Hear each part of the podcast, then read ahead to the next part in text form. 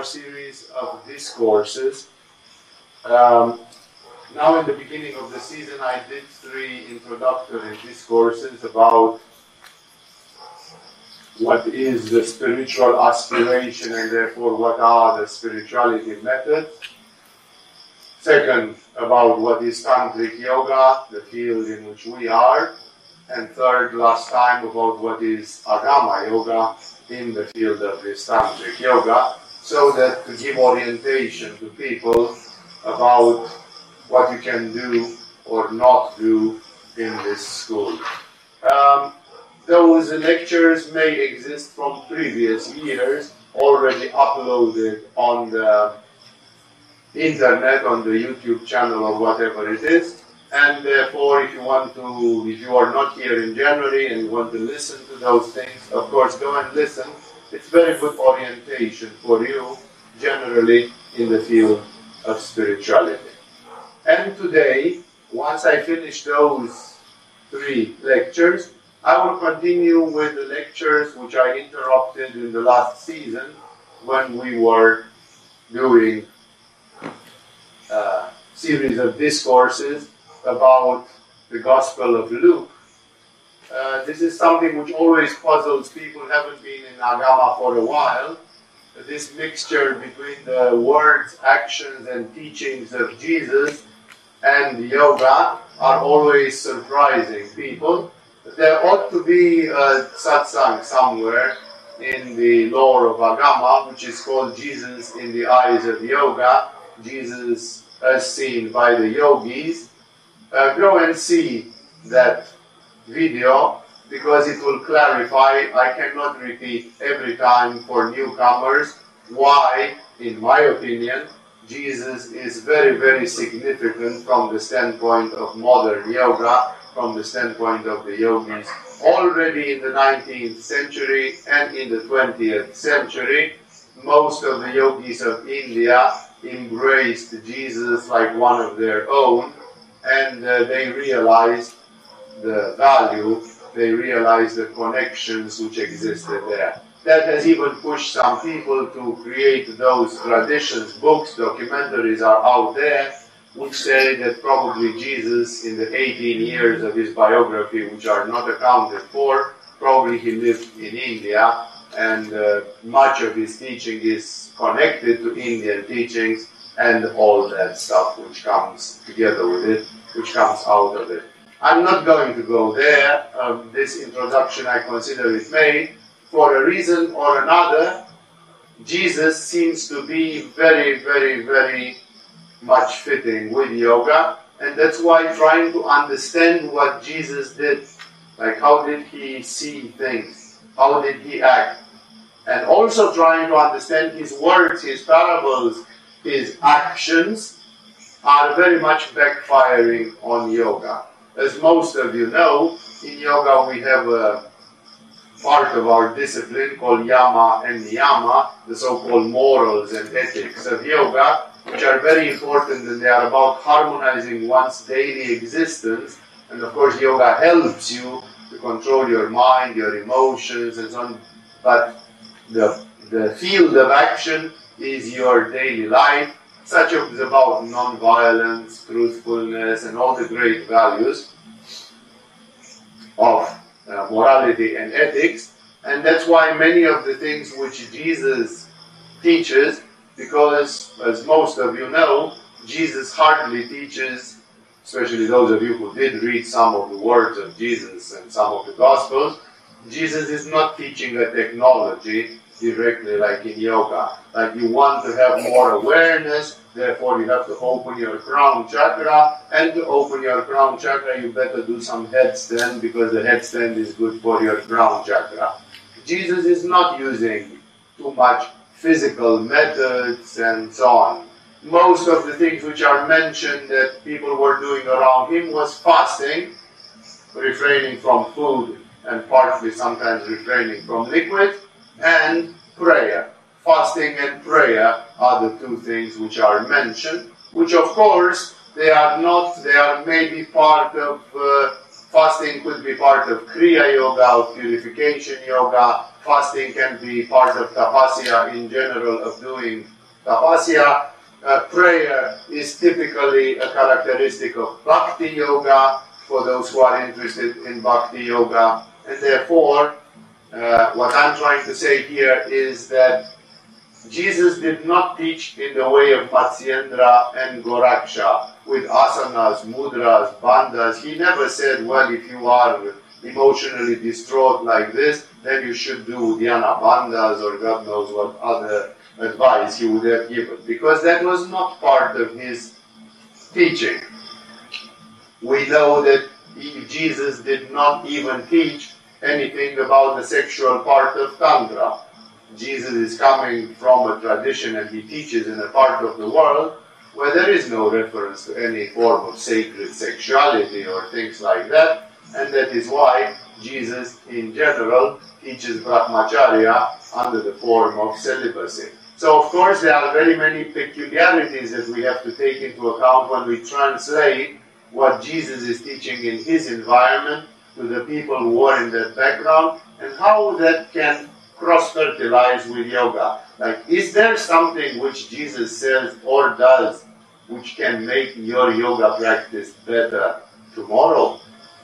That's why we do these uh, satsangs about Jesus in this period of time. I did some Jesus lectures long, long time ago, more than 10 years ago, and about the first two Gospels which were very appreciated, like people evaluated that listening to those satsangs, it gave them a lot of aspiration, because this is one of the real powers of the soul that Jesus exhibits. Jesus gives to people aspiration. I don't know if all of you know what aspiration is. It's coming in the day 23 of Agama. There is a lecture, a grand lecture called Ishvara Pranidhana, which talks about this aspiration, and it's a super important spiritual value, perhaps the most important spiritual value for people who want to go deep and find themselves and find the great truths of existence. And uh, Jesus is really good at generating aspiration. He has such an attitude, he manifests in such a way that he like shines with aspiration and people get always very moved and very inspired. Also, as you, some of you might know, Jesus is also very uncompromising. He is not politically correct.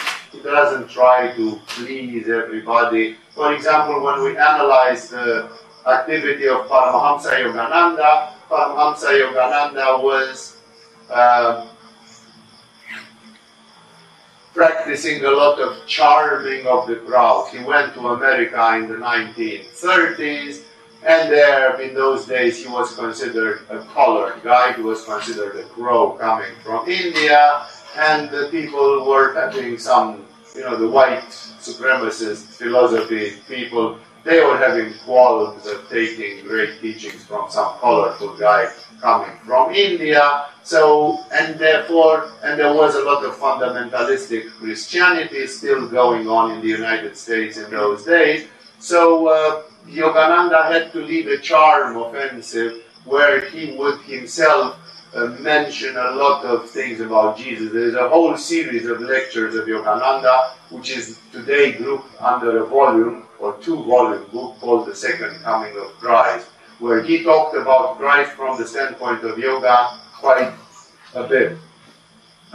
he was not very much educated in esoteric traditions of Christianity, but uh, he was trying always to interpret things from the standpoint of yoga. So, in this way, uh, we can see that Yogananda, for example, was on a charm tour because he was living in adverse environment and he had to do these things in a certain way. But Jesus, when he came 2,000 years ago in the Israel of those days, he just flashed it completely. You know, like he didn't try to be compromising and politically correct and anything.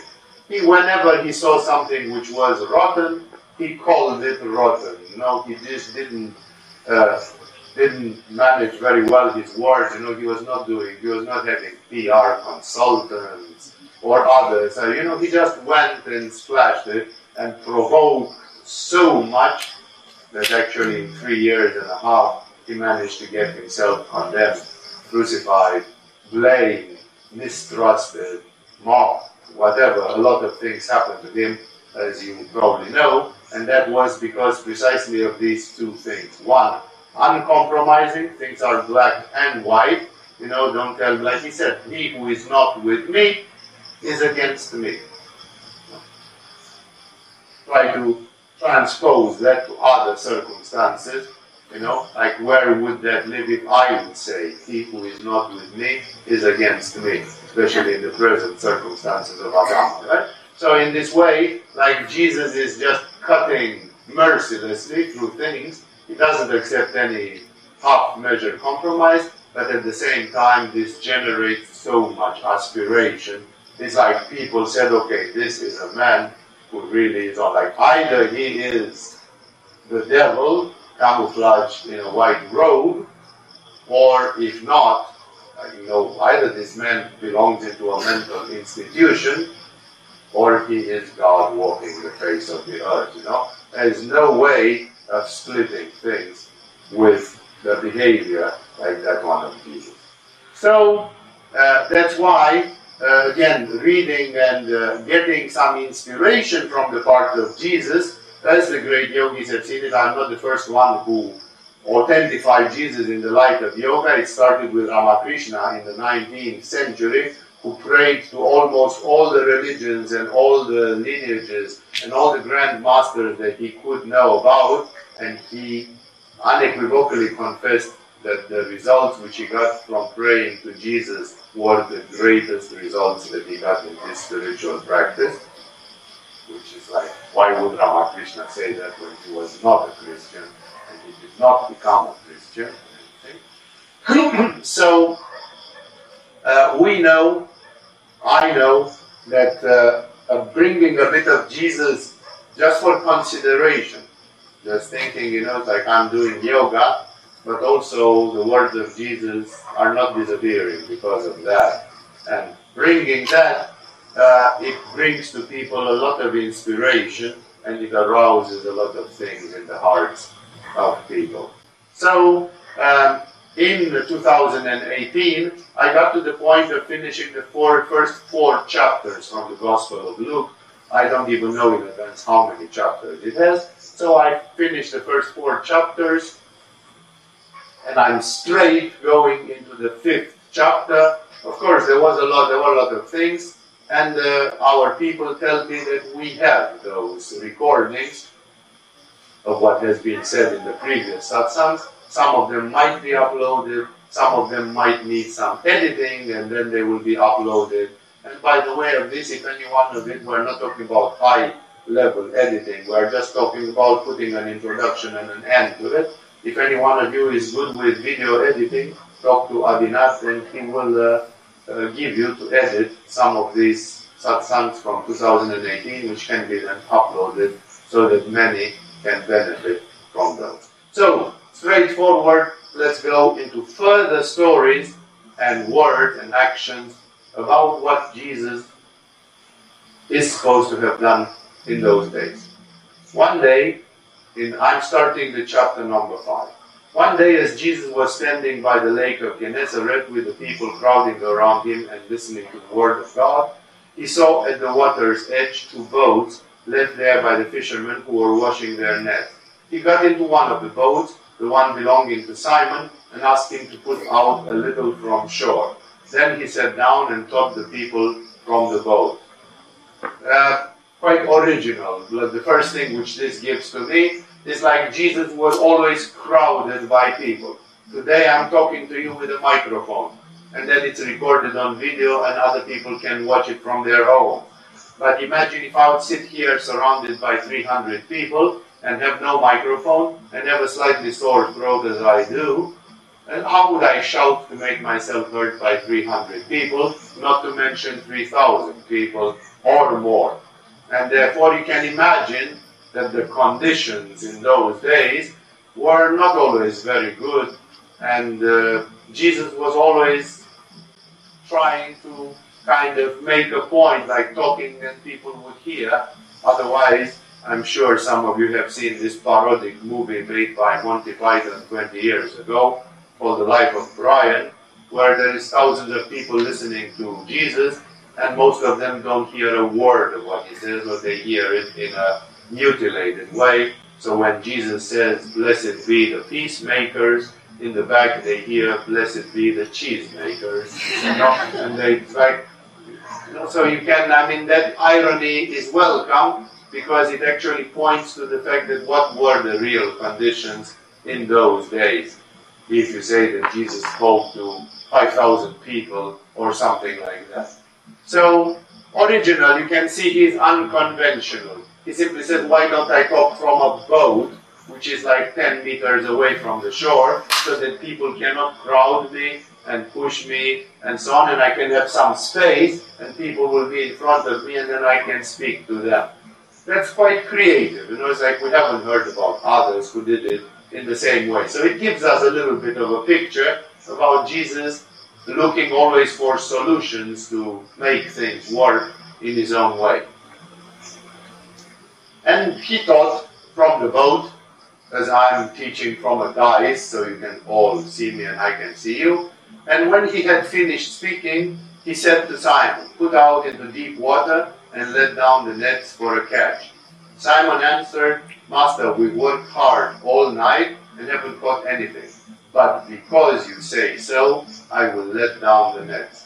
That's, first of all, a very good attitude from Simon. Simon, later called Peter, is the one who became the boss of the apostles. When Jesus died, the team of the apostles had a sort of a unofficial chief, which was the man who had the biggest manipura, the biggest ajna, the biggest leadership, a sort of a person who maybe was uh, number eight on the Enneagram typology, a person who was a natural born leader. This person was Simon Peter, who was also one of the oldest of the apostles. He may have been in those days in his 40s already, he was older than Jesus himself. And uh, Simon Peter, eventually, Jesus said, You I'll give you the keys to the kingdom of heaven and all that, which create all this mythology that Peter is at the gates of heaven, and if you enter in paradise, it's Peter who accepts you in, and all that. And uh, remember, at this time, he had just met Jesus. He was a fisherman, illiterate.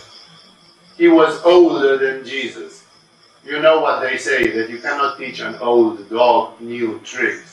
It's very difficult to start spirituality in your 40s or in your 50s when you are already in your midlife crisis and you are already a bit cynical and tired and your ojas has decreased to a certain extent and so on and then you are supposed to be like a 20 year old puppy or like a teenager starting spirituality and having a lot of enthusiasm and a lot of energy and a lot of aspiration and it's more difficult. So Peter was having a lot of internal conflict. We are told that in many ways, by many things which he said or did, that he loved Jesus obviously, but it was difficult for him to change, to transform. He didn't have a spiritual 20 years before, like he was already honed in some way.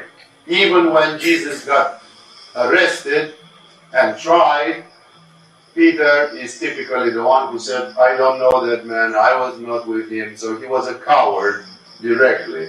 No, so this shows that now you cannot expect that Peter, because today there is a Saint Peter Basilica in the middle of Rome in Vatican, automatically Peter was a super spiritual person during his those years before the crucifixion of Jesus and before his enlightenment and before his transformation therefore. And that's why you can realize that Simon Peter was a bit of a rude fisherman in his 40s or something.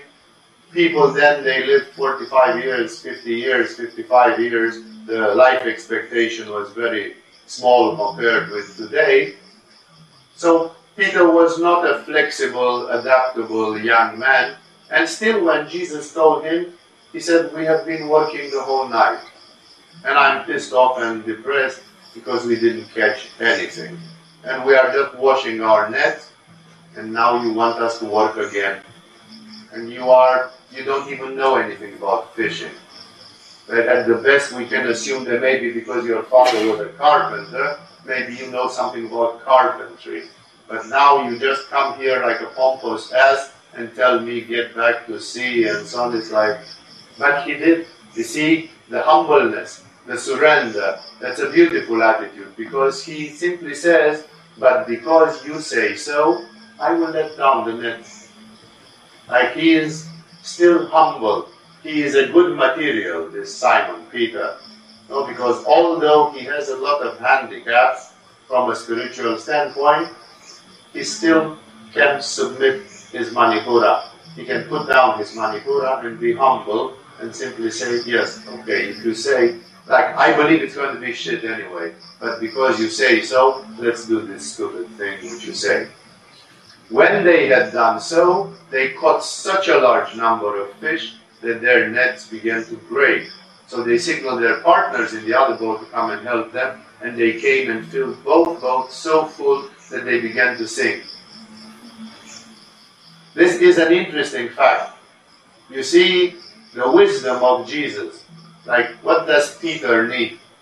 Okay, Peter, 20 years later, he went to Rome and when the Roman soldiers wanted to crucify him, because he died by crucifixion as well, he became so humble that he said, I cannot die the same death of Jesus. I've seen Jesus dying of crucifixion, and now you want to crucify me. It's like too much of an honor.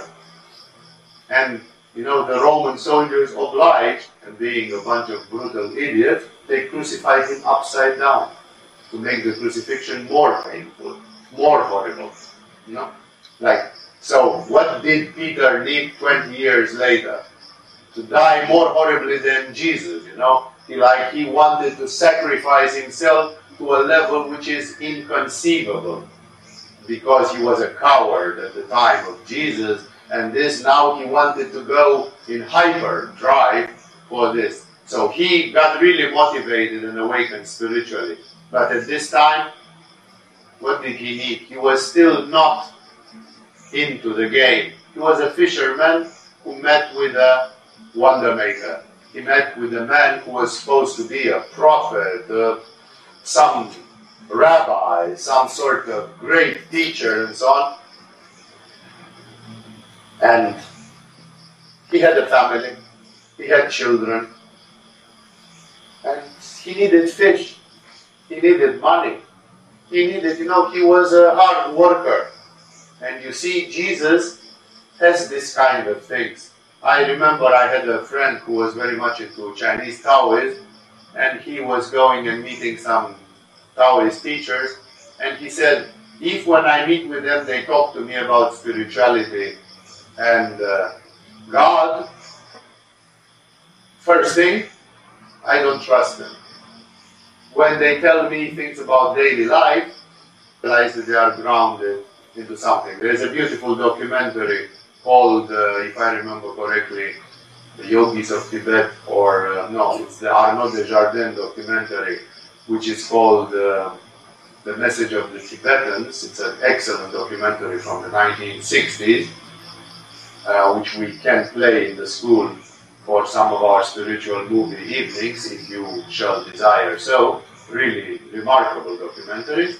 And uh, there they see the meeting of two very big Tibetan yogis in the 1960s. They met with each other. And they said, What are they talking about when two big Tibetan yogis meet? And they said, Definitely not about yoga. Because like yoga is they do full time. That's what their life is about but they can also refer very easily to the daily life. Like a Tibetan Lama visiting some villagers would not tell them, What is your faith in Buddha like lately? he would maybe ask them, How are your crops? Have you got enough food in the village? Like referring to the needs of the daily life. Because when people are persecuted in their daily life needs, it's very difficult to focus on spirituality. Very few people can do that. And then you say people have no faith, people have no, but they don't have any food, you know, and how should they have faith when they don't have food? Very few people are ready to give up food for their faith. Those are the champions of spirituality. But the normal person is dependent on the needs of their daily life, and that's why even Jesus, you know, he speaks and speaks, and then he says, let's get down to earth. What is teaching you guys? Oh, what is eating you is the fact that you don't have food. You didn't manage to catch fish, and you are hungry, and you can't pay your taxes, and you can't do this, and you can't. So let's first relieve you on that point. You know, let's first make your daily life a little bit better, so then we can talk about God. Thus, uh, it's a very beautiful thing which shows a wisdom which is integral. It shows a wisdom which is ecological, which is holistic, because you know it's very easy to preach some extreme sectarian and uh, fundamentalistic type of spirituality, but it has to live in the world.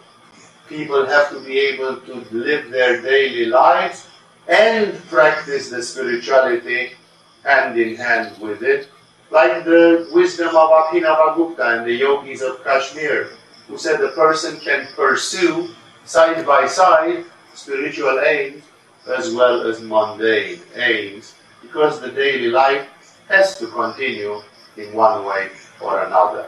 The second thing which uh, interests me in this paragraph about Jesus is I don't know if you realize, of course you realize once I say it, but Jesus actually sponsored personally, directly, the killing of animals. Jesus actually encouraged, and not only encouraged, made it work fishing. And these people killed 500 fishes, or how many there were in their boats there, to eat them and to sell them. So as you can see, whatever they say about Jesus, there is a long story that Jesus apparently multiplied bread and fish and he was eating, and therefore he was not 100% vegetarian. He was a fish vegetarian, but not um, strictly speaking vegetarian.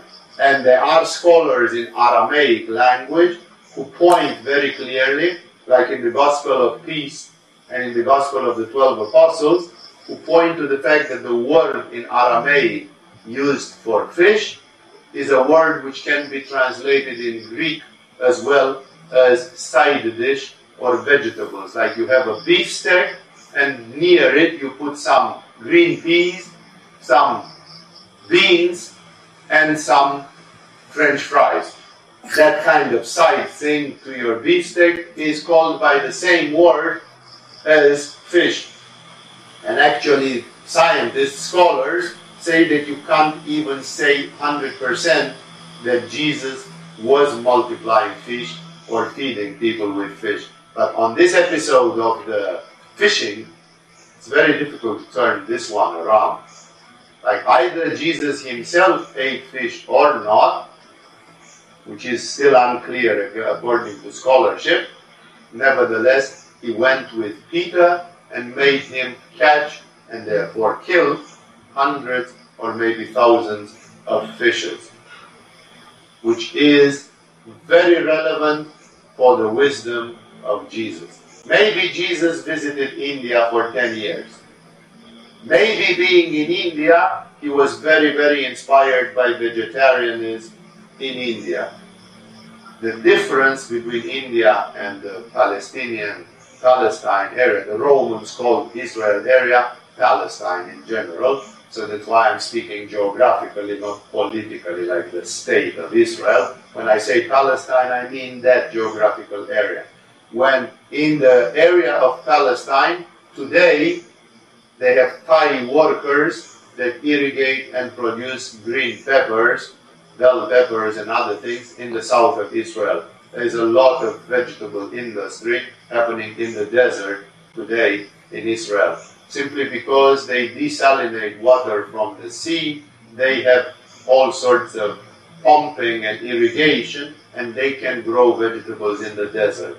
2000 years ago, this did not exist. So in the desert, the food was extremely scarce. When the Jews wandered with Moses to Sinai and the southern part of today's Israel, they were, they were said, the legends tell us that they were eating manna. Manna being a white powder which was depositing like a crust, like a crystalline thing on the rocks. And they were just scratching it with knives and eating that powder, whatever it was, like a sort of a divine food coming from heaven. If they didn't have vegetables and all that. So the situation of food in that part of the world, even when the Jews were living, they had settled in that area and they had whatever farming they had, was that without fish, they would have an incomplete diet. They will not be able. Today, if you live in Israel, you can go to Makro or whatever they have in Israel, Tesco or whatever, and you can eat a few, you can buy yourself a few kiwis from New Zealand and a few carrots imported from China or God knows from where. In those days, it was not like this. And that's why people had to live on the resources of the land which was there. And therefore, please remember this idea which we always highlight in our lectures on vegetarianism. The yogis think that you should be vegetarian. And today, in the 21st century, with Tesco just 8 kilometers from here, you can. It's easy. You can even have soya meat, false meat, and so on, so that you can delude your taste, you, your, you, you cheat your taste buds in case you have any nostalgia for sausages or something like this. But in those days, and in some special conditions, it did not exist. India is a tropical country with just as a few desert areas in Gujarat or some, but for the rest is a very fertile land. And that's why in India agriculture to vegetables is very easy, and thus they have a lot of the rice and vegetables and all that stuff. So in 2000 years ago in India, it would be easy to be vegetarian relatively. Uh, in Palestine in those days, it would be almost impossible. The same thing was valid in Tibet. In the 12th century Tibet, the great lamas and yogis they were fighting hard to convince the local population to give up eating meat because meat was very much an alternative in Tibet. And there are actually many examples of great lamas and yogis, Milarepa himself included, who at one time or another confessed about eating some meat because there was nothing else. There was nothing else. So I could insist, but I'm sure you are smart and you can do your own research. And therefore, remember that Jesus himself, who represents the divine consciousness in this story, is agreeing to the fact that nature and all the food chains on this planet they are here to serve you, to serve us. So if your life depends on eating fish or something like this, it's okay. The divine nature knows that you are supposed to be the top of the pyramid. And because you are the top of the pyramid, everything belongs to you. In many religions, it is highlighted that man is the master of the earth.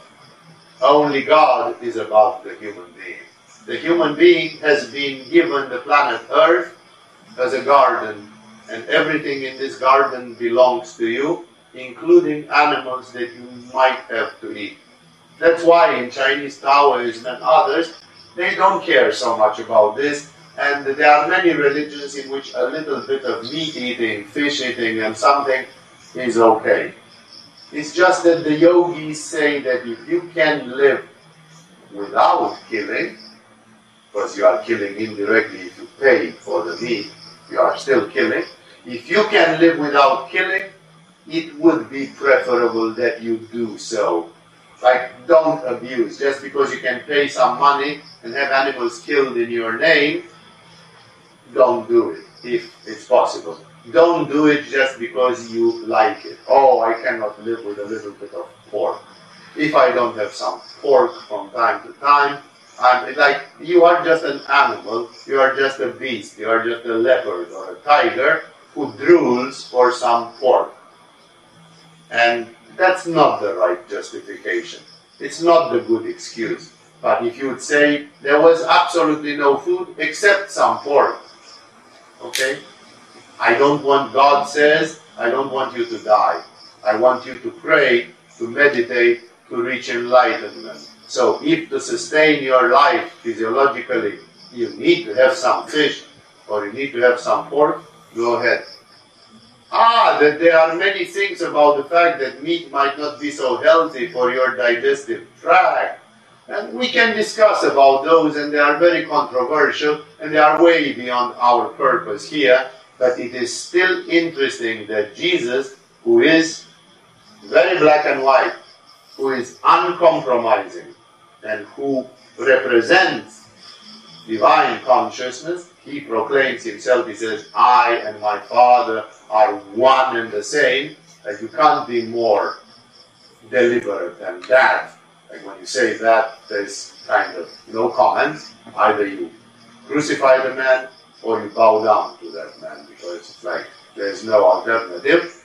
When he says that, this man who says I'm God, he actually condones fishing and what comes out of fishing, like consuming fish, selling fish, and so on. We don't know if there were other animals being killed, like chickens, fowl, and you know other things, but um, it is very relevant. I am coming from the angle of Indian yoga, and my gurus taught me to be vegetarian, and it's perfectly possible and easy to be vegetarian these days in a very satisfactory way you can be vegetarian, and therefore I don't have a problem with that, and therefore we recommend in the yoga courses as much as possible go vegetarian. Ovo lacto vegetarian, lacto vegetarian, vegan, or whatever your brand of vegetarianism is. And some people would say, but what if I eat a little bit of fish? I would say it's a bit of a luxury. You are eating fish not because you would die without fish. You are eating fish because you like eating fish. There is a huge difference between having to eat fish or die, or just doing it with a smile on your face, like, ha ha ha, may the fish die, so I can have some fun Saturday evening, you know. It's a, it's a thing of morality, and it's a thing of what you decide to do about your life, but we can see that in one of the adverse geographical areas of the earth, like in Tibet, some lamas, as I said, Jesus is not apparently preaching 100% vegetarianism. It's not part of the Jewish culture. Maybe it was in India, but in that culture it was not. And Jesus is not making a fuss about that. So it's an interesting point there. And so they fished so much that also, how did he do it? You realize that if Jesus says, I'm God, and maybe that sounds a little bit awkward for those of you who look at it in a Christian way. But try to think for those of you who ever studied this in Agama or somewhere in this world, try to think about the angle of Kashmiri Shaivism. That everything, everybody, every object, every animal, and every being is Shiva and is endowed secretly somewhere with the Shiva consciousness. So, Shiva is the Lord of the universe, Shiva is me and you, Shiva is the fishes in the fishes and in the animals, everything is, is Shiva. So if I eat fish, then Shiva eats Shiva in the universe of Shiva, where everything is Shiva. So even in a monistic way, it doesn't make such a big difference when people are vegetarian, they are for other reasons, which we highlight in our lecture on vegetarianism, like not accumulating too much animal frequencies in their aura, detox in some uh, uh, manners and so on.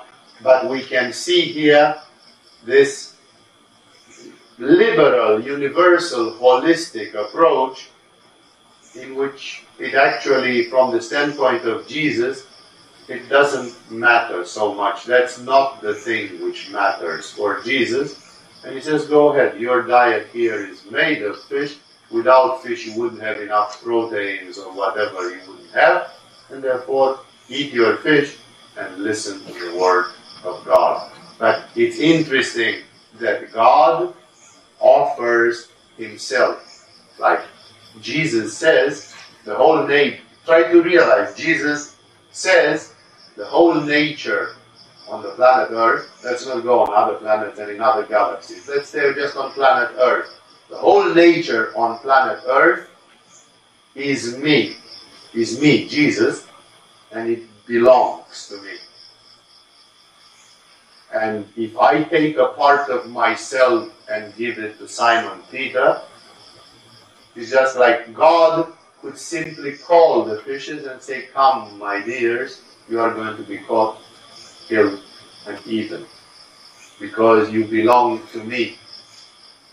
In the similar way, people who did some sacrifices which involved animal life they gave a blessing. In India, they have they had Ashvamedha, sacrifice of a horse done only by kings, and they blessed the soul of the horse that was sacrificed, so that in its next incarnation it will get a higher incarnation, maybe even as a human being, just because its body was used for a ritual to satisfy to some needs, some political and social needs of the king. So they accepted to sacrifice a horse, giving him a prize, giving him a compensation.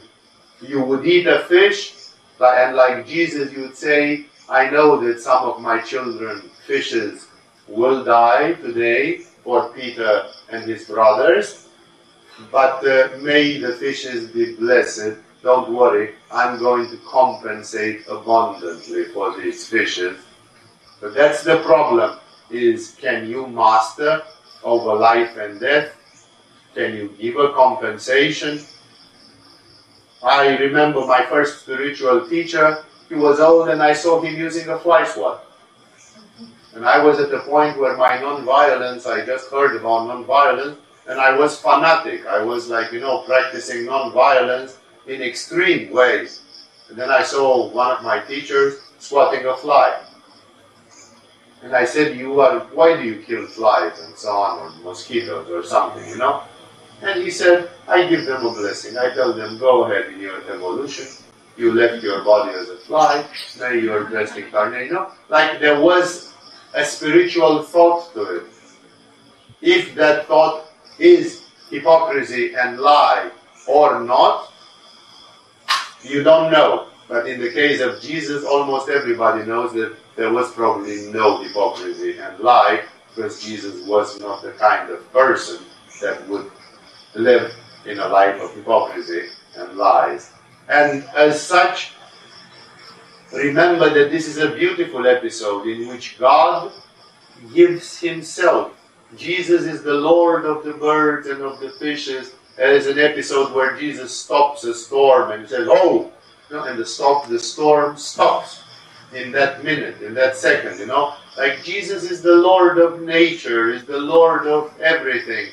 And uh, of course, he calls some of the fishes and says, Sorry, today you have to die because Peter, who is higher than you on the scale of evolution, Peter has a need. And therefore, you go and die for Peter, and I am blessing you for your sacrifice.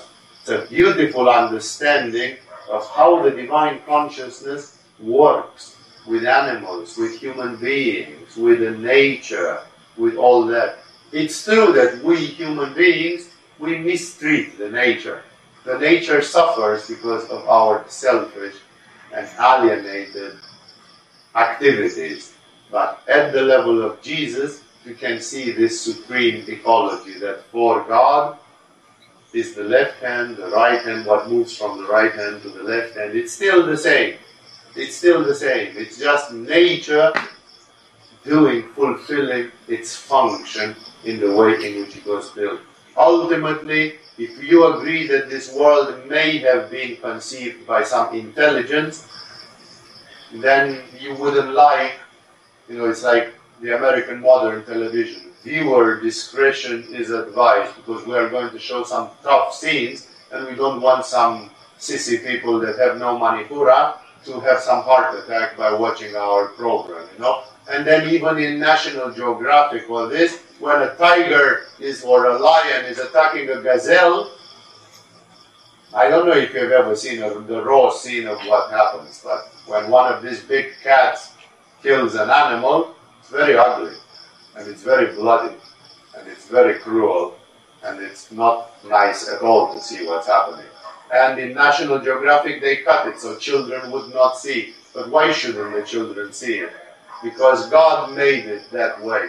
God programmed lions to kill gazelles. That's the way the world in which we live.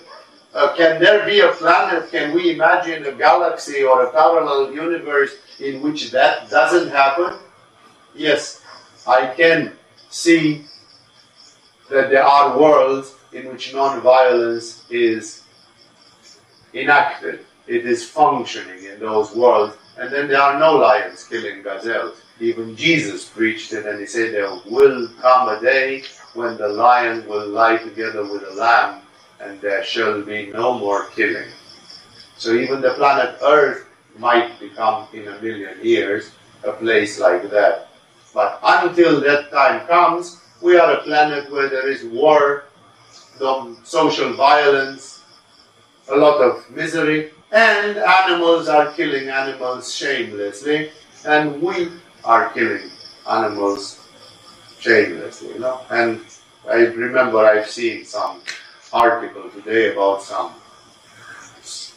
Thai association for animal rights and protection of the animals, you know. And the first thought which comes to my mind is what do they do about the pigs and cows and chickens that are slaughtered by the millions every day? Where are the rights of those animals? Ah, because we eat them and they are tasty, it doesn't matter. Let them be killed, you know, as long as we satisfy our taste buds, it's okay to kill and there is no society for protection of the animals.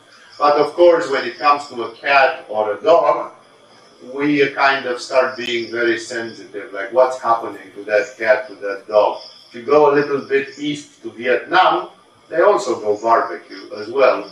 You know, nobody cares about eating cats and dogs in Vietnam or in parts of China or other places. So that's why I say it's so very relative, and there is so much hypocrisy, and there is so much lack of a universal view, an Ajna Chakra view, like Buddha's view on compassion, on universal love, on these things. You can be sure that Jesus did have this universal consciousness and universal love.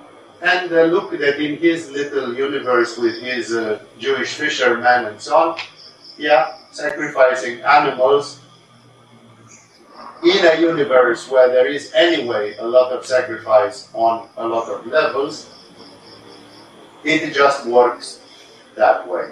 So it's beautiful that Jesus here performed a sort of a miracle coming from the heart. He, as God, asked the part of God to feed the other part of God, like fishes.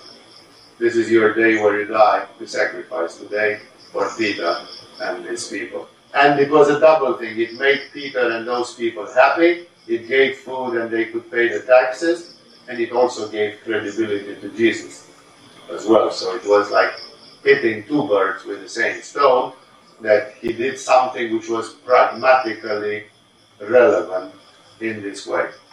When Simon Peter saw this, he fell at Jesus' knees and said, Go away from me, Lord, I'm a sinful man. For he and all his companions were astonished at the catch of fish they had taken, and so were James and John, the sons of Zebedee, Simon's partners. So three of the apostles of Christ were from the same village, and they were neighbors and partners in fishing, John and James and Peter himself. And um, this reaction is also beautiful. It shows a reflection at the level of the consciousness. When Moses saw God, when the prophets of old times saw God, when the prophet Muhammad was in the presence of God via Gabriel and in other ways. Whenever people were in the presence of God in a direct way, when Jesus transfigured on the Mount of Tabor, Tabor in today's Israel, the unanimous reaction is that people, normal people, they see something so big and so overwhelming, and at the same time they realize how unworthy they are, how small they are, how impure they are. To be confronted with that, that the, that the curtain should be pulled and that they should be shown a little bit of that glory, that most of their reactions is falling on their knees, falling to the ground and saying, I'm not worthy. Jesus does not a very obvious thing, like he didn't do some hocus pocus, but those fishermen had fished in that lake for 20 years or more. They knew how fishing was going. And suddenly this guy says, Go out again with me now. No? And suddenly they come back full of fish. Overwhelmingly full. It's obvious that there is a supernatural force operating here, that something not linear is involved in this. And Peter, realizing this, having at least the common sense to realize this, he says, Go away from me, Lord, I am a sinful man. So like it's like exactly like you are near the sun, and the sun is burning you. Peter says, if I stay too close to you, it's like I'm getting my wings burned. It's like the myth of Icarus. You know that Icarus was trying to fly to the sun the Greek myth. And he built himself wings made of wax. And as he got close to the sun, the wings melted because of the heat of the sun, and he fell and died. That's exactly the meaning of this myth. When you come close, you have to be pure. You have to be, for many people, coming too close to some spiritual things turns into doom some of the things which happened last year in Agama, they show you exactly this. That for some people, it's a big mouthful. It's too much of a mouthful sometimes, and they choke on it. Peter has this common sense. He comes close and he sees some manifestation of Jesus. He realizes only God can do this kind of thing. Of course, it's not literally true. Maybe some incredibly strong shaman or something could do uh, miraculous fishing, but ultimately it's a paranormal power of communicating with the collective soul of the fishes and determining them to be sacrificed by offering them maybe something in exchange or something. It could be like the shamans did that when they went to hunt buffaloes or something. They were talking to the totemic soul of the buffaloes and said, We are coming because we need meat for the winter, so we are going to hunt 10 or 20 buffaloes. So, in this way, it's not that only Jesus, Jesus did it from the position of God in a loving, in a oneness way, in a monistic way.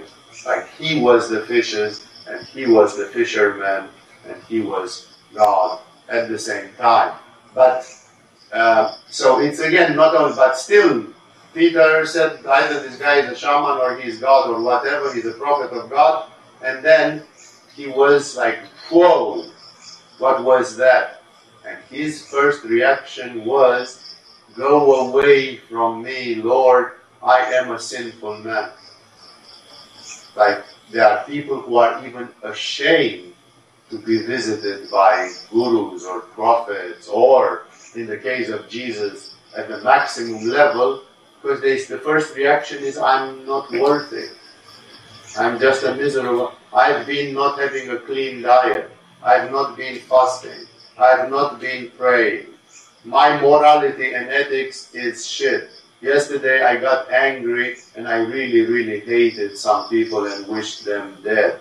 The day before yesterday I beat my wife and kids. The day before the day before yesterday, I don't know what else I told a lot of lies to just save my ass. The other day I've been sexually horny and maybe I have done something which is not so kosher or something, you know, and now I meet with Jesus. And I, it's like I, the first thing in me is like, oh, go away. I'm not even worthy. You know, like I'm afraid. I'm so impure. I'm so incapable. I'm so unworthy. And I'm even a little bit afraid that this will burn me because I am unworthy and I'm in the presence of such greatness. Today, people very seldom have this feeling people are shameless and saucy and they think they are entitled and they think they deserve everything. And if they would meet with Jesus on the street, I literally know people who have been my pupils in Agama at one time or another would say, Hi dude, how are you? Welcome back. Simon Peter would never talk to Jesus like this. You know, he's like, you know, he says, Lord, please go away from me. I'm, I'm a sinful man. He sees his sin. He is not trying to cover the gap and say, Hi, hey, how are you? How are you today, Jesus? Is like, this is a lack of anahata in the modern society where people cannot be humble and they cannot realize these kinds of things. And uh, it's uh, one of the trademarks of modern times but and probably some people in his time they treated Jesus like, who's this dude? What do you want? We heard some weird things about him and this and that. And of course there were people who got on the other side and they beat him, they spit on him, they did all sorts. Not only the Roman soldiers, a part of the crowd was jeering at Jesus and spitting on him and hitting him while he was flogged and punished by the Roman Empire and eventually crucified. Even when he was on the cross, some idiot said, hey, if you are the Son of God, why don't you just get off that cross like this? You know, it's like, you are just an impostor, a liar. You know, you are not doing anything to defend yourself or something. So, uh, here at least Peter shows that there was some heart, that there was something in him, and when he's confronted with it, he has this typically human reaction but it's a typical human reaction for people that have common sense and humbleness. The people that don't have common sense and humbleness, they would go the other way around and be provoked or react in other negative ways. And so they were amazed, but this amazement went into the heart. And then Jesus, because his reaction proved him to be a superior man, this was the way of reacting of a man who was, he was a fisherman, he was illiterate, but in his heart he had something noble. He was a person of spiritual reaction. And then Jesus said to Simon, Don't be afraid, from now on you will fish men. So they pulled their boats up on shore, left everything, and followed him.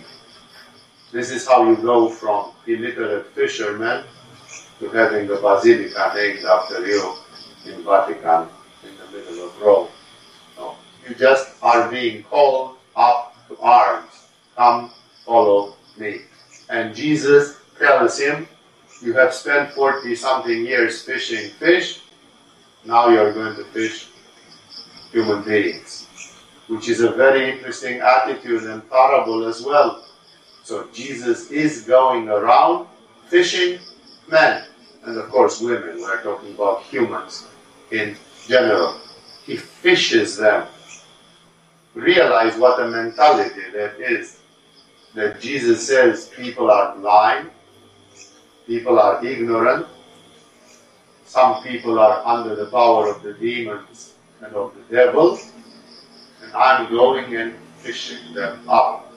In a similar way, 15 centuries later, Teresa of Avila, she confessed, a great Spanish Roman Catholic saint, she confessed that in the night she was going in hell in her dream. She had lucid dreaming, and in her lucid dreaming, she could go down to hell and spot some souls which were suffering in hell, and she started praying for them and calling them out of hell, and that she managed sometimes to bring souls out of hell.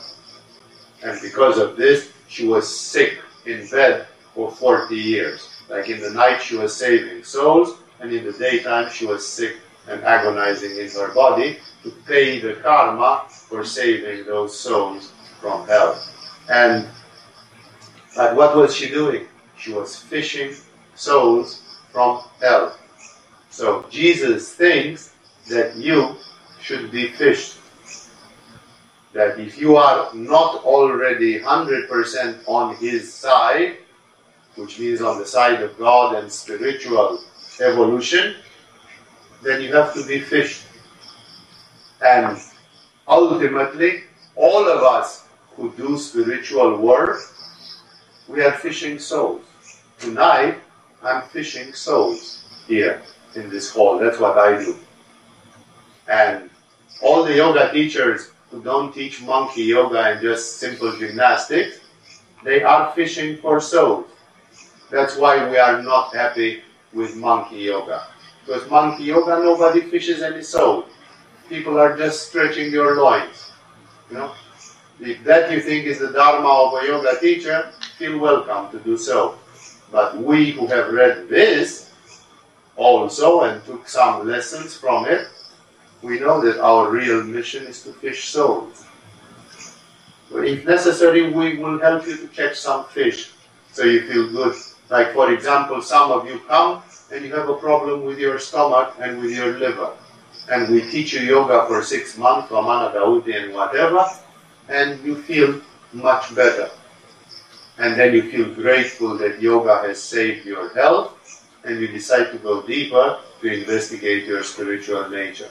So I, in a tricky way, have fished your soul. And sometimes I'm losing, your soul. I think I fished you, and then after three years, you just go and throw yourself into all sorts of stupid things. And it's like, okay, I thought I had fished this one for God. It didn't quite work. But this is what we are into. You don't realize because you are the object of this, and it might even sound slightly offensive that somebody has this kind of view on the world. And that's why here we are having a big war of who gets who. We are in the twilight zone, in the crossfire, and it's a battle between light and darkness. And the question is, who will get your soul in this life? The good guys or the bad guys? People don't think like this. Every time when I reveal this aspect of existence to people, people hate it. People dislike for it. Many people hate the idea of God, like God being some cosmic consciousness that is alive, not the God is dead of Nietzsche, not that dead God who is scratching his own ass and never moves a finger for you. A living presence. God who is with the ten cosmic powers interacting with you and your life right now. And people are afraid of the idea of God. And in yoga, we slowly, slowly manage to open people up to this. But people are even more afraid of the opposite, and they don't even want to think about it. That whenever you say that there are forces of light and angels, you automatically acknowledge that there are also, in parallel, forces of darkness and demons. And they are not sleeping. They are acting all the time, as the more perceptive of you could see it, even in recent events and so on. They try their best to do, and they try their best to confuse you and get your soul. It's not about me. Many people say, oh, Swamiji, aren't you egocentric? You say that if people are not liking you or Agama, they lost their soul. I've seen people going away from yoga gurus in my life, and they have gone to some other brand of spirituality, and when they have gone to that brand of spirituality, they doubled up their efforts. I knew people who were doing four or five hours of yoga per day. They didn't like their guru for some human reasons. They went the way of yoga education and then they jumped into a Christian monastery and there they did nine hours of prayer per day instead of five hours of yoga per day. And their diet became much more tough. The restrictions, the fasting, this. Then it's obvious that you are not manipulated by demons. So it's not about me. I gave the stories with Agama and with me, especially what happened recently, simply because they are still very present in people's minds, and many people want explanations, and many people want, uh, you know, to understand and so on. And then I'm telling you, even these are an example of spiritual tests and what happened to people. They don't come from me. And if I would see somebody who said, Agama is a dubious school, Swami is a dirty old man, an asshole, or whatever. And uh, you know what? I cannot live in that doubt. So I'm going, I was in Agama with all my heart and doing three hours of yoga and meditation every day. And I kind of got really disturbed. So I moved, I'm going now to Amaji in India, or I'm going to, I don't know, to some Sufi Dargah in Turkey. And there I'm doing six hours of spiritual practice per day because I'm afraid that maybe the demons may play games with me. And therefore, I'm kind of upgrading my spiritual practice to make sure that I'm not going from something strong to something weaker. I'm going from something strong to something stronger. That's the way to make sure that there is no uh, hanky panky, that there is no dirty involvement in all this. Then I would say, sure. This demonstrates aspiration, lucidity. This demonstrates that somebody really wants. And if I, personally, am not a worthy person and I don't manage to inspire trust or other things to people, so be it. That is my imperfection and that is my lack of ability. That's enough. but when you speak about it, you have to look at it from your standpoint not from my standpoint, from your standpoint. You know, what does it mean? And thus, we are in the business of fishing souls, which is not a business at all. The money has absolutely nothing to do with it. And in this fishing of souls, you have to have the humbleness to realize that some of you are very determined and some of you, even before coming to Agama, have taken very clear decisions about your life. Some of you, after you came to Agama, you got more aspiration and more clarity, and you have taken very clear decisions about your life. And some of you accept it freely because there is nothing shameful about it, are in the twilight zone. Some of you are in a cloud as Rumi puts it in a place, says, come out of this cloud. You know? Because some of you are in a cloud, you are undecided, confused, not knowing what to do. Uh, half of you wants to do this and half of you doesn't want to do this. One step forward, one step backward, hesitating and not knowing and so on. And again, it's not about Agama or me. It's about a general thing that there is that thing when I was 20 something, 21 years old or something, I knew already my life belongs to God 100%. In this life, I'm not going to do business, I'm not going to raise a family, I'm not going to do this, I'm not going to do that, I'm just going to do spiritual practice and then karma yoga, selfless service for others. That I knew already when I was 20 years old. When I was 21 years old, the decision had been taken. And I have tried to live my life accordingly since that day. But some of you, and again, there's not a shame to be in the time where you don't know. When I was 19 years old, I didn't really know what I wanted to do with my life. No? You are in that stage, and therefore you have to, but you are fishable. You are fishes in a pond. And let's see whose hook you are biting. If you are biting the hook of Jesus, or if you are biting the hook of the other side. Like with the Jedi in Star Wars. You go on the dark side of the Force, or you go on the light side of the Force. So, in this way, uh, this is a very important view because, from the standpoint of Jesus, and then the apostles got empowered in the same way, they became fishers of men, fishers of souls. At this point, Jesus is fishing them. And they will go through a hard time.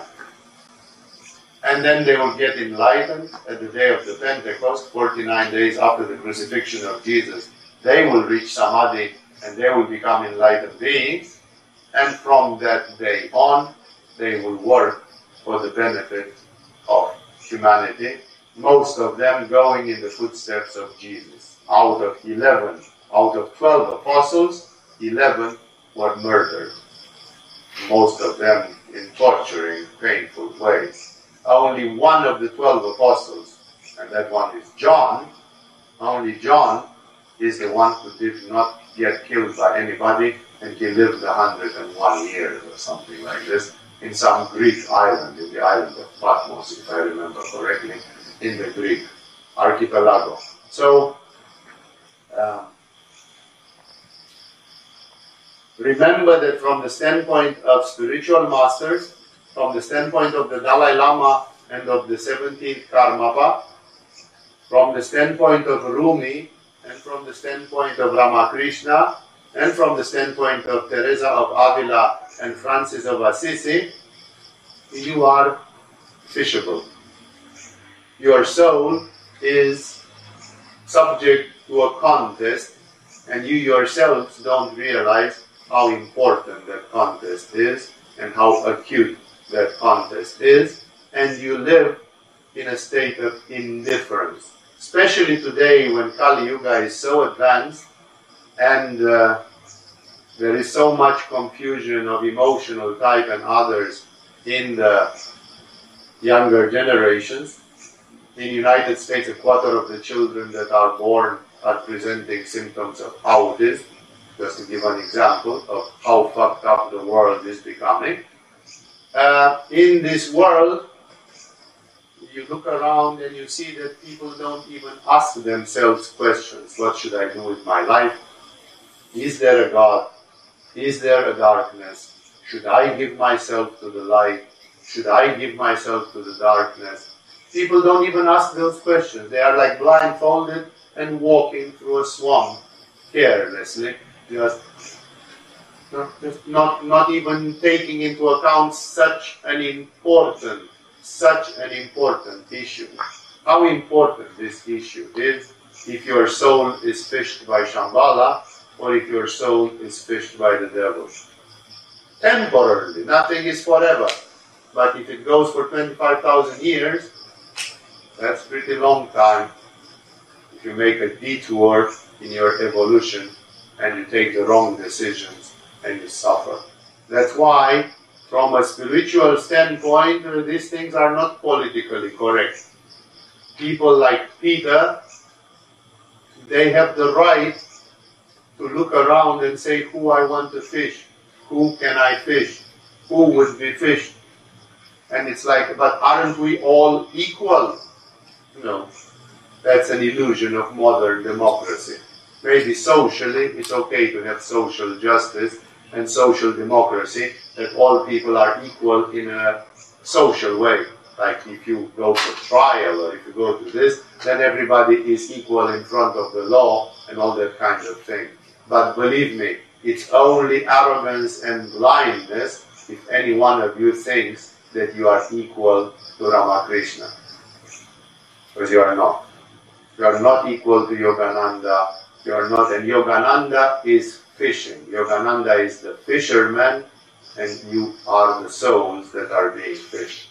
Those that are saved, like Buddha, they have another status in this universe, in this thing, and their job is to transmit this enlightenment and to see is any one of you wanting to get out of confusion? Is any one of you motivated enough to actually do something? Like, would you be agreeing to stop reading your Facebook non-stop and to do two hours of meditation every day? Would you actually be willing to make some sacrifices and focus a little bit? Stop being chaotic, stop being, you know? Then those are the souls that would be fished by a Ramakrishna or by a Yogananda or by a Peter here. So it's very important to uh, understand this thing because this simple language which is here it shows us a very it's a rabbit hole which is very deep it's very deep. You know, it's like we are recruiting. There is the army of God, and I'm the military recruiting service. Who would like to join the army of God? It's like it's black and white. Jesus made things very black and white. If you are not with me, you are against me. Period, he says. You know? So who wants to be in the boat of Jesus? It's a rhetoric thing, I don't need show of hands. But it's it's a question which I am addressing to your soul. In whose boat do you want to be? Which king do you want to serve? Why do you need to fish souls? Because the souls have to be fished. That's how the world is. People are in the twilight zone. People are undecisive.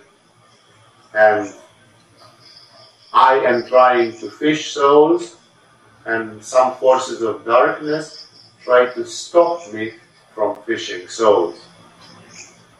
When we had this trouble last year in Agama, the people were not interested that I, personally, because I'm a dirty old man and an asshole and whatever they think about me, that I should go away. Because I said it's fine. You have a person of an immaculate reputation, like Maha, Ananda, she can be the leader of the school and I'll go away and write science fiction books or do something else.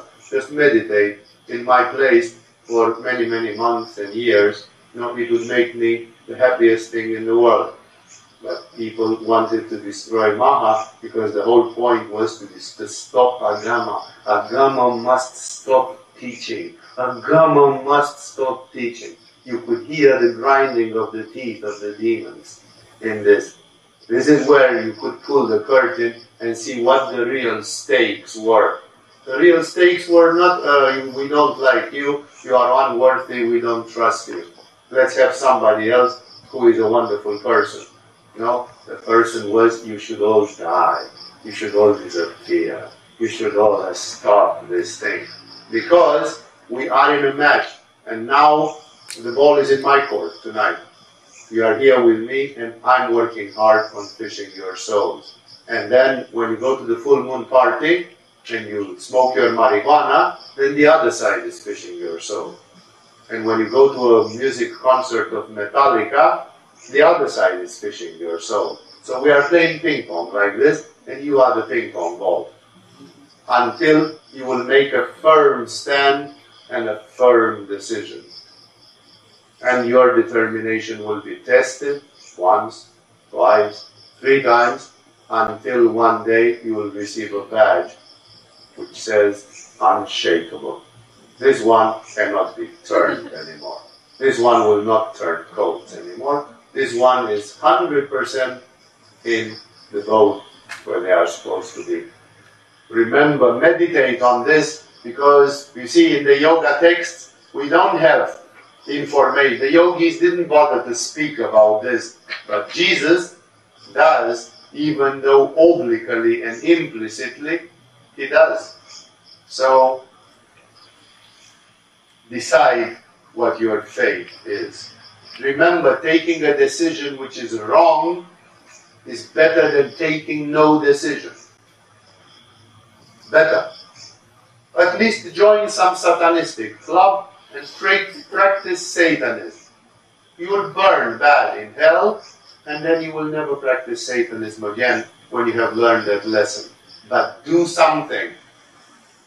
The Norwegians had this problem, which says the real shipwreck is not the one who shipwrecked, shipwrecked with a ship, but the one who never went on a travel.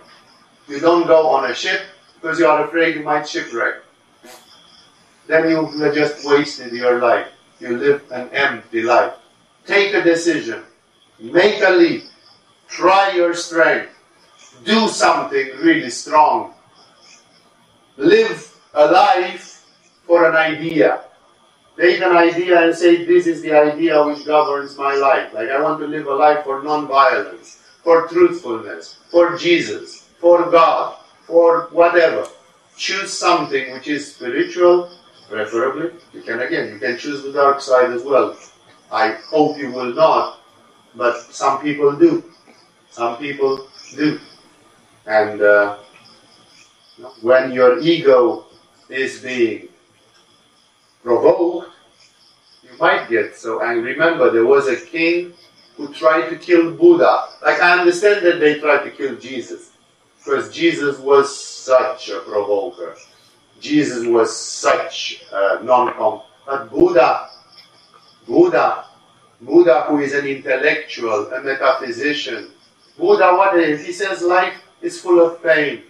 Here are the noble truths, the four truths. There is pain in life, and when you look at old people, sick people, dead people, you see that there is life pain, and that this pain nobody really avoids it.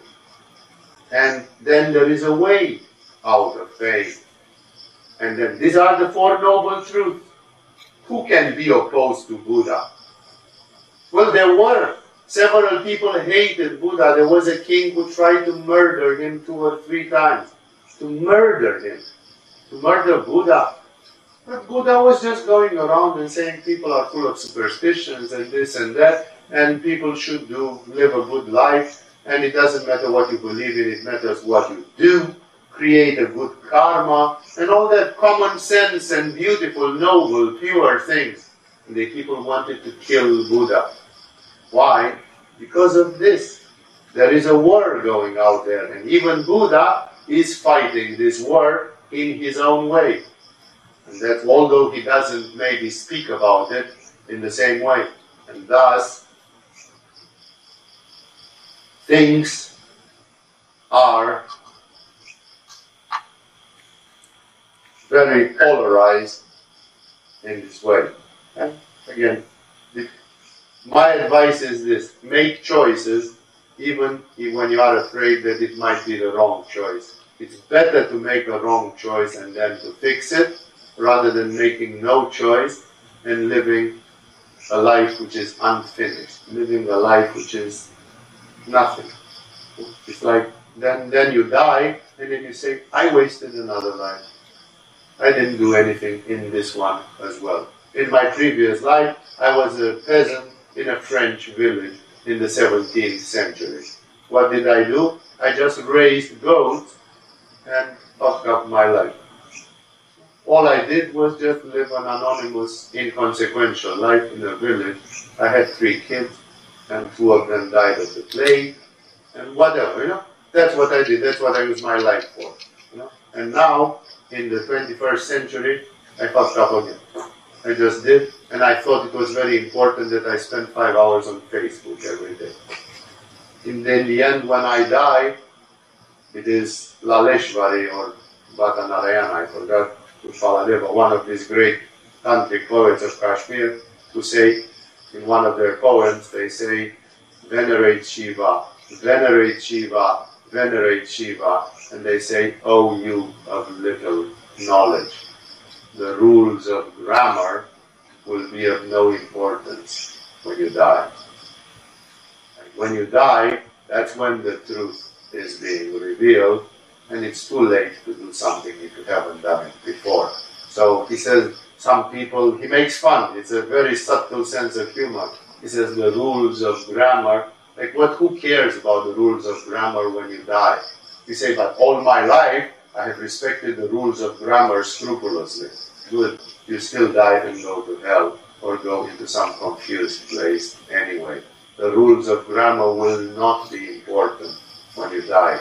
Venerate Shiva, venerate Shiva, which for him means God. Shiva is God. Venerate Shiva. That's the only thing which will save your ass, save your soul. Not just going around and saying, yeah, but I did that, I was very good at this or that. In the big picture, those things mean nothing. It's dust, shadows and dust, and they disperse. So focus on the things which are not shadows and dust. And because we have a few minutes left, I'll go to the next. It's still we are in paragraph in chapter 5, whichever way they number them in the Bible, and our story continues. He recruited Simon. He just recruited Simon in the army of God. Guess what? He had a good intuition. Simon Peter was a good soldier in the army of God. He had he betrayed Jesus when he was a little puppy, but later he died like a hero. He died like a super Vera. He died like unimaginably, and today he is remembered. You know, his whole lineages of religion based on Peter. While Jesus was in one of the towns, he was going around in the villages there, a man came around who was covered with leprosy. When he saw Jesus, he fell with his face to the ground and begged him, Lord, if you are willing, you can make me clean. This again, this is a soul which has been fished implicitly. Because another one who has leprosy or whatever, he looks at Jesus passing by, surrounded by men and women who are pumped up, you know, ecstatic almost that they walk with their rabbi, that they walk with their master. You know? And somebody would be cynical and envious. He would say, sure, you're just going around and not caring about people like me and so on. Fuck you all, I hate you. May you all have leprosy in 10 years, you know? There are people who have the dark side attitude. Their soul is already in hell. What did it take to this man? I've seen so many people being in pain. In pain. Physical pain. Disease. Whatever. Emotional pain. And others. Most of the people that I see like this, when they are in pain, they become like wild animals. They want to hurt you. They become aggressive. They are talking nasty they, if they would meet with Jesus, they would spit on Jesus and say, Yeah, sure, you are healthy, and the, uh, of course it's good for you to talk, but let me see you in my shoes. Like people would have the wrong attitude. This man is an example. How many others may he have met? Leprosy, because of the poor conditions of hygiene and poor sanitary conditions in those days, leprosy has been one of the worst things in the world until 1940s or 50s when finally the modern medicine discovered that leprosy can be healed with penicillin. It just takes penicillin to stop leprosy. This leprosy, which in those days was so big, and people committed suicide because of it, and it was like leprosy was one of the, it was like as bad as the plague or as bad as the devil in the world of those days until 1950. And then in 1950, do you hear about leprosy anymore? Very little here and there. You just take penicillin and it's 95% gone. And therefore, it's funny that humanity lived, this is how you see the ignorance. The fact that there is an ignorance and you pay karma. Nobody could have saved the people as long as medicine and technology had not reached a certain level where that's not a problem. Does it mean that we have no more problems? No. Humanity has probably an even worse karma than in the time of Jesus. but the problem has moved somewhere else. The problem is in Facebook addiction, in fake news, in collective hysteria, in other and other manifestations where the society is getting completely uh, tortured by it. This man, somehow he had managed to keep like, he heard, uh, look, there comes a guy and people say he's a sort of a prophet.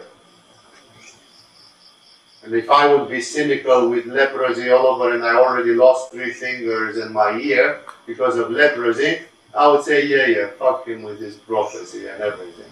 Yeah, people can afford to listen to all these hippie prophets and uh, going on, but if they are in my boots, they have other other fish to fry. They have other emergencies, you know. Like I would be really negativistic and angry. You know, there would be a lot of anger and frustration in me because I have been dealt such a bad card play in this life.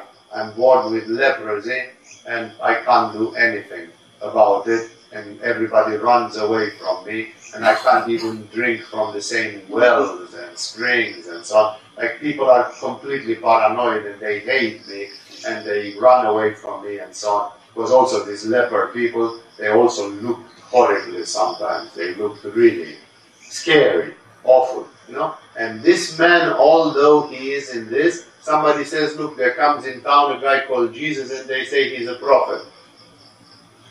And he believes, somehow he clicks on the right side. he says, you know what? If this man is the real deal, maybe he can stop it for me. Like Rumi, when he goes to Anahata, there is one of his poems where he says, uh, My friends have turned into enemies, and I'm surrounded by strangers. But I am in the house of mercy. My soul is a place of prayer. I want help. I ask for mercy. this is the position of Anahata Chakra. This leper man he has a big anahata chakra, and therefore he reacts in the right way. He doesn't react with anger and frustration going to Jesus and or running away from Jesus. I didn't want to even to see that guy. Yeah, yeah, I've seen lots of people who claim they are gurus and prophets and this. That's just another idiot coming by, and meanwhile I'm carrying my leprosy and slowly, slowly dying with it. No? he opens his heart and he says, I ask for mercy. If anybody can help me, please help me. He's open. And that saves the day. that saves his life. Because he goes to Jesus, open, like a child. And he says, Lord, if you are willing, you can make me clean. He doesn't say you should make me clean. He says, maybe you are not. He's so humble that he acknowledges that not all the prayers are answered immediately when you want and how you want. People say, Oh, save my child, and your child dies anyway. How many children didn't die in the last 2,000 years? How many parents didn't pray for their children not to die? They died.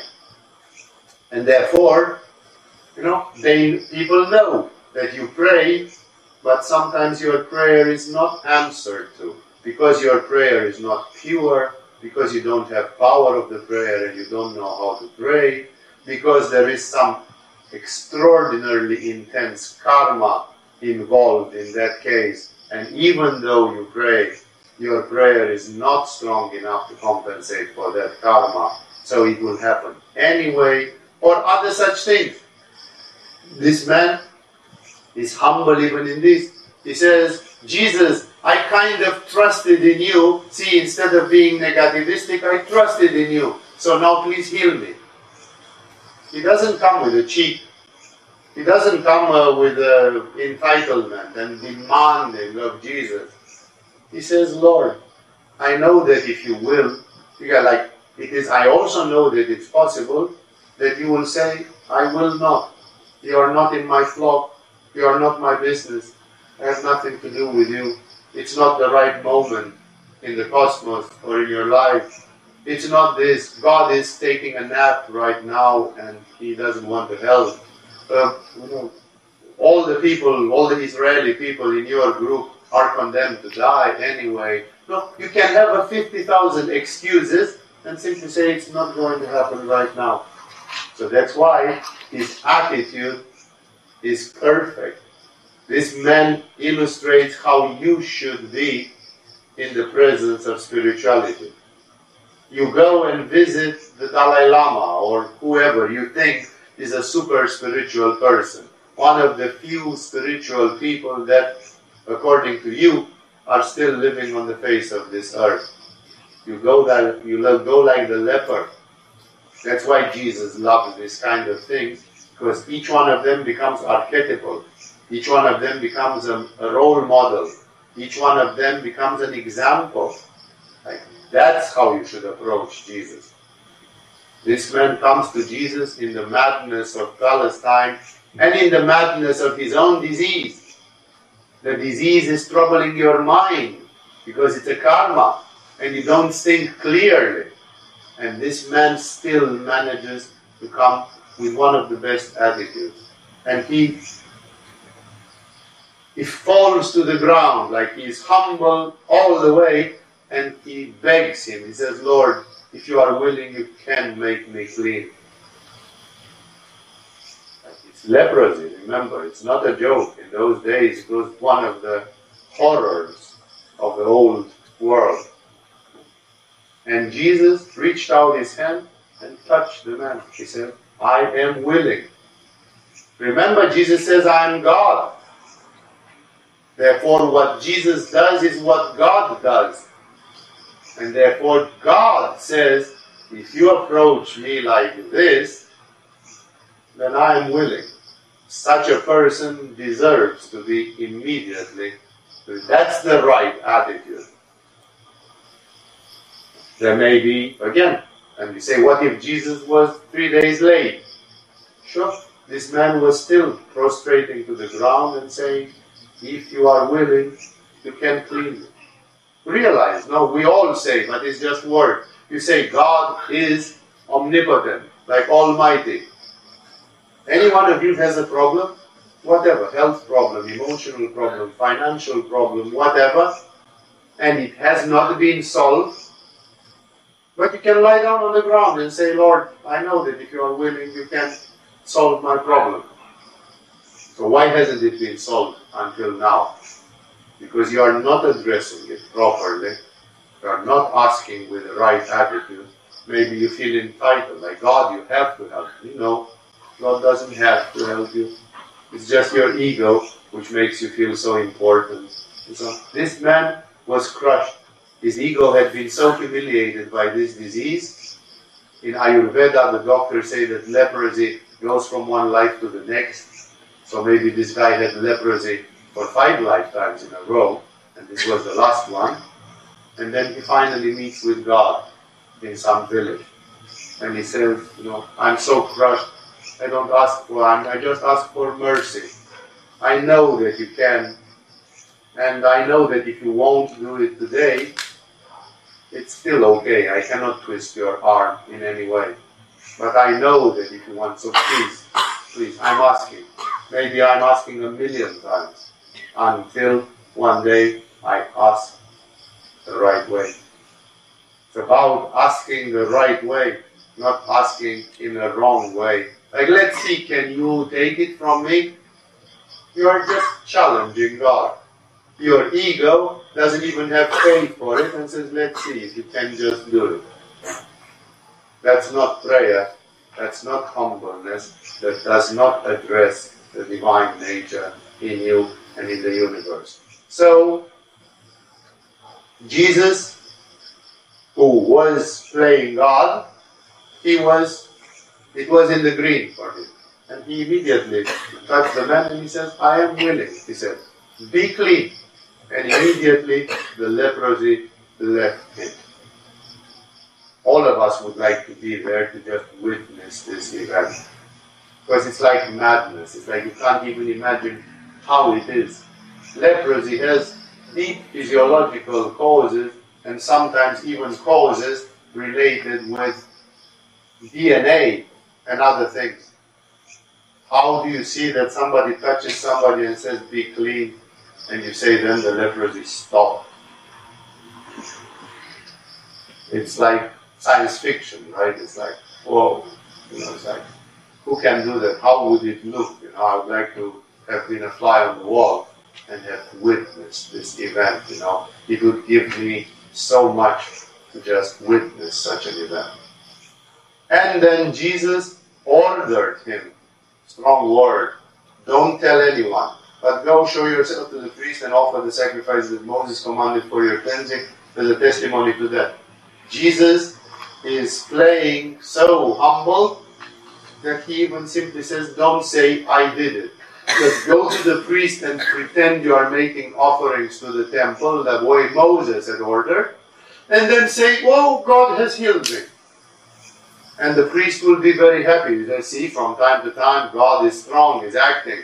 You come, you make offers to the temple, like Jesus wanted to give the merit and the glory for this to the priests, to the temple. Like he simply said, Don't say I did it. Just go and pretend you give something to the temple, pray, and then shout, Hallelujah, I'm healed. And don't even mention me. Like Jesus doesn't want any glory in this. He's completely humble and he simply says, no, just he is ready to give all the glory to the Jewish temple of his day.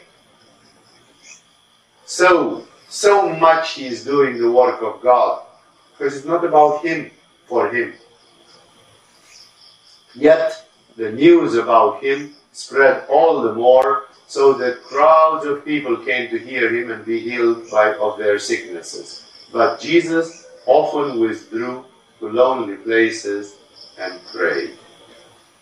It was inevitable. This was the curse of Jesus that his fame spread and spread. His fame spread so much that eventually he had a lot of enemies. So it's like by parallelism again, I come back to Agama. When Agama was a small place, nobody manifested any hate against it because it was insignificant.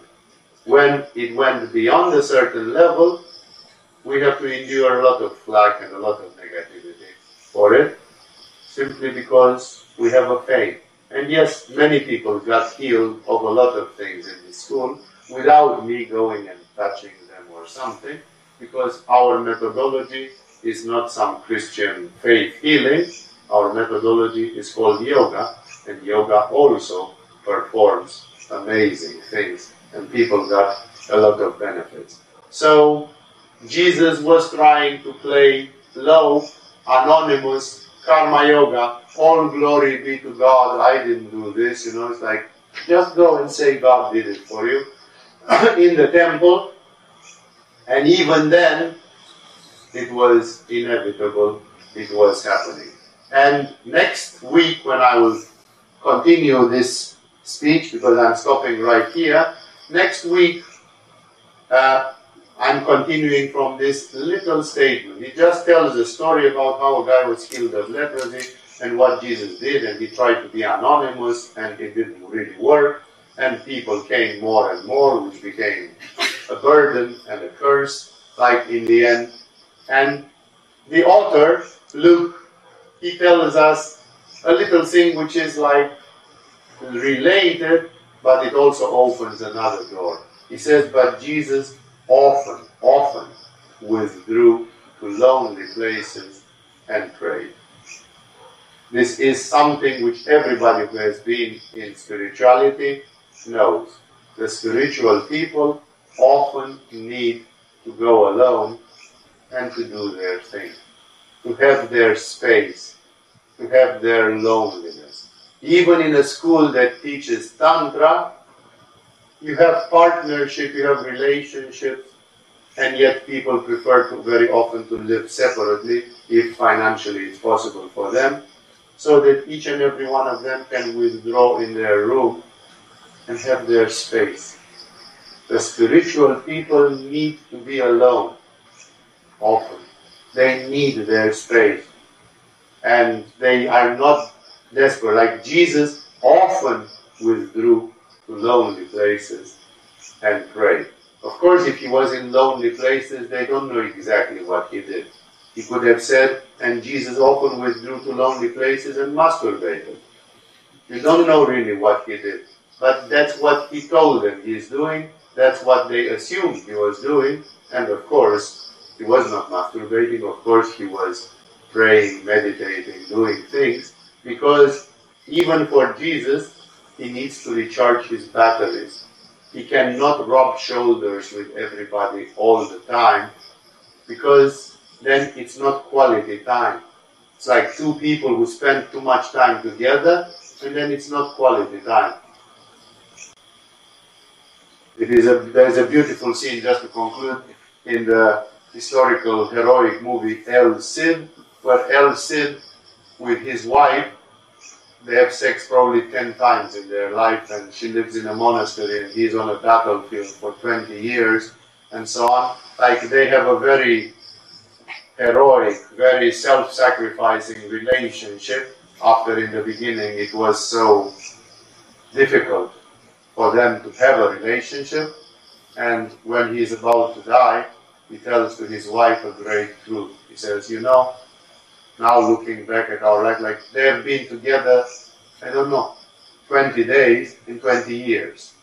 That's how much they've been together, really, physically. And he says, I don't think that we have got anything less than any other people who are lovers or married or this in this life. Because he is right. Those 20 days are the quality time which builds the soul. All the other days from the 20 years are low quality time in which you do nothing. You just chit chat, you just waste time, you just do a lot of stupid things, you take each other for granted. If the relationship deteriorates and falls apart, so the essence, the goal in it, is exactly that. It's not quantitative, it's qualitative. Jesus knows perfectly what this quality is, and we'll talk a little bit about this quality of learning to be alone, of learning to recharge your batteries spiritually. Very, very important. Enough of this. These were a few ideas coming from this paragraph about actions and words of Jesus. And I'm happy that we're back on track with this. And uh, in the coming weeks, if everything goes okay, we will continue with analyzing and revealing things from a yogic standpoint about what Jesus says and does. Thank you all for being patient tonight and listening to all these things. With this, we have finished. And remember, satsangs are not with questions and answers. Satsang is a one way discourse, which I'm doing once a week.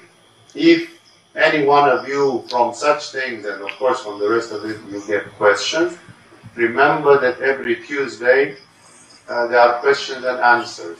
And on the calendar it says that it's done by an advanced teacher, but in fact, whenever I'm present in Koh Phangan and not sick or something, I do it myself. It's just written like this by the administration because uh, there were people who were threatening to come and disrupt our activities and throw rotten eggs or something at us in Agama. So for not producing a scandal, the outside calendar was neutral, like this, vague, like an advanced teacher does this Q&A. Until now, the last two weeks, I did it. And whenever I'm available, when I'm not in a workshop or something, I do it. And that's why there can be a continuation. If you think about these things, or again, other subjects which are there, remember I also do answer questions. I'm not avoiding the questions, but not on Thursdays. On Thursdays, it's just a one-way thing from me to you. On Tuesdays, it can be ping pong with Q&A. Again, let us stop for tonight.